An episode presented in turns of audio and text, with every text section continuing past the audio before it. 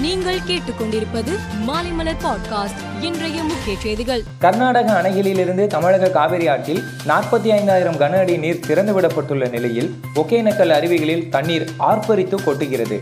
இதனால் அருவியில் குளிக்கவும் பரிசல் இயக்கவும் மாவட்ட நிர்வாகம் இன்று இருபத்தி மூன்றாவது நாளாக தடை விதித்துள்ளது. கள்ளக்குறிச்சி சம்பவத்தில் போலீஸ் துறை அடைந்துள்ள தோல்வி ஒரு இமயமலை அளவிலானது என்று தமிழக காங்கிரஸ் கமிட்டி தலைவர் கே எஸ் அழகிரி தெரிவித்துள்ளார்.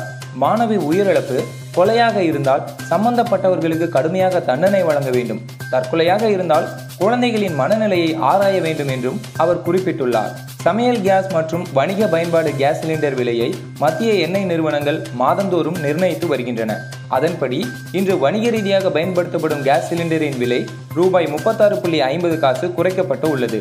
சென்னையில் வணிக சிலிண்டர் விலை ரெண்டாயிரத்தி நூற்றி நாற்பத்தி ஒரு ரூபாய்க்கு விற்பனை செய்யப்படுகிறது. பொதுமக்களிடமிருந்து பெறப்படும் கோரிக்கை மற்றும் புகார்களுக்கு அரசு தீர்வு காணும் அதிகபட்ச காலவரம்பு முப்பது நாட்களாக குறைக்கப்பட்டுள்ளதாக மத்திய இணை மந்திரி டாக்டர் ஜிதேந்திர சிங் தெரிவித்துள்ளார். மீளாய்வு கூட்டங்களில் பிரதமரே பொதுமக்களின் குறைகளின் நிலையை நேரடியாக ஆய்வு செய்வதாகவும் அவர் குறிப்பிட்டுள்ளார். இந்தியா மற்றும் ஓமன் ராணுவ வீரர்கள் பங்கேற்கும் நான்காம் கட்ட கூட்டு ராணுவ பயிற்சி இன்று தொடங்குகிறது. வரும் பதிமூன்றாம் தேதி வரை ராஜஸ்தானில் இந்த பயிற்சி நடைபெறுகிறது. இதில் கலந்து கொள்வதற்காக ஓமன் ராணுவ பாராசூட் படையைச் சேர்ந்த அறுபது வீரர்கள் இந்தியா வந்துள்ளனர். மாமல்லபுரத்தில் நடைபெற்று வரும் நாற்பத்தி நான்காவது செஸ் ஒலிம்பியாட் போட்டியை நேற்று நேரில் சென்று முதலமைச்சர் மு ஸ்டாலின் பார்வையிட்டார். அப்போது போட்டி ஏற்பாட்டாளர்கள் உள்நாட்டு மற்றும் வெளிநாட்டு வீரர்களிடம் உரையாடிய முதல்வர் மு ஸ்டாலின் நிறை குறைகளை கேட்டறிந்தார்.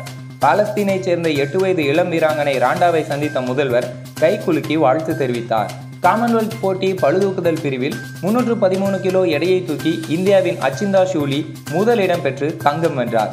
ஏற்கனவே மீராபாய் சானு ஜெரேமி தங்கம் வென்றுள்ள நிலையில் பழுதூக்குதலில் இந்தியா இதுவரை ஆறு பதக்கங்களை வென்றுள்ளது. ஆறாவது டிஎன்பிஎல் கிரிக்கெட் தொடரின் இறுதிப் போட்டியில் முதலில் பேட் செய்த கோவை அணி நூற்று முப்பத்தெட்டு ரன்களை எடுத்தது. இதையடுத்து விளையாடிய சேபாக் சூப்பர் கில்லிஸ் அணி நான்கு ஓவர்கள் முடிவில் இரண்டு விக்கெட் இழப்புக்கு பதினான்கு ரன்கள் எடுத்திருந்த போது மழை குறுக்கிட்டதால் ஆட்டம் கைவிடப்பட்டது.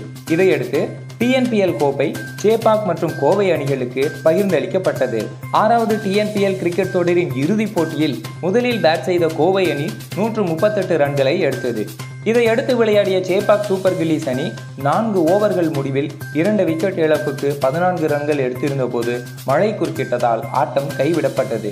இதையடுத்து டிஎன்பிஎல் கோப்பை சேப்பாக் மற்றும் கோவை அணிகளுக்கு பகிர்ந்தளிக்கப்பட்டது. மேலும் செய்திகளுக்கு மாலைமலர் பாட்காஸ்டை பாருங்கள்.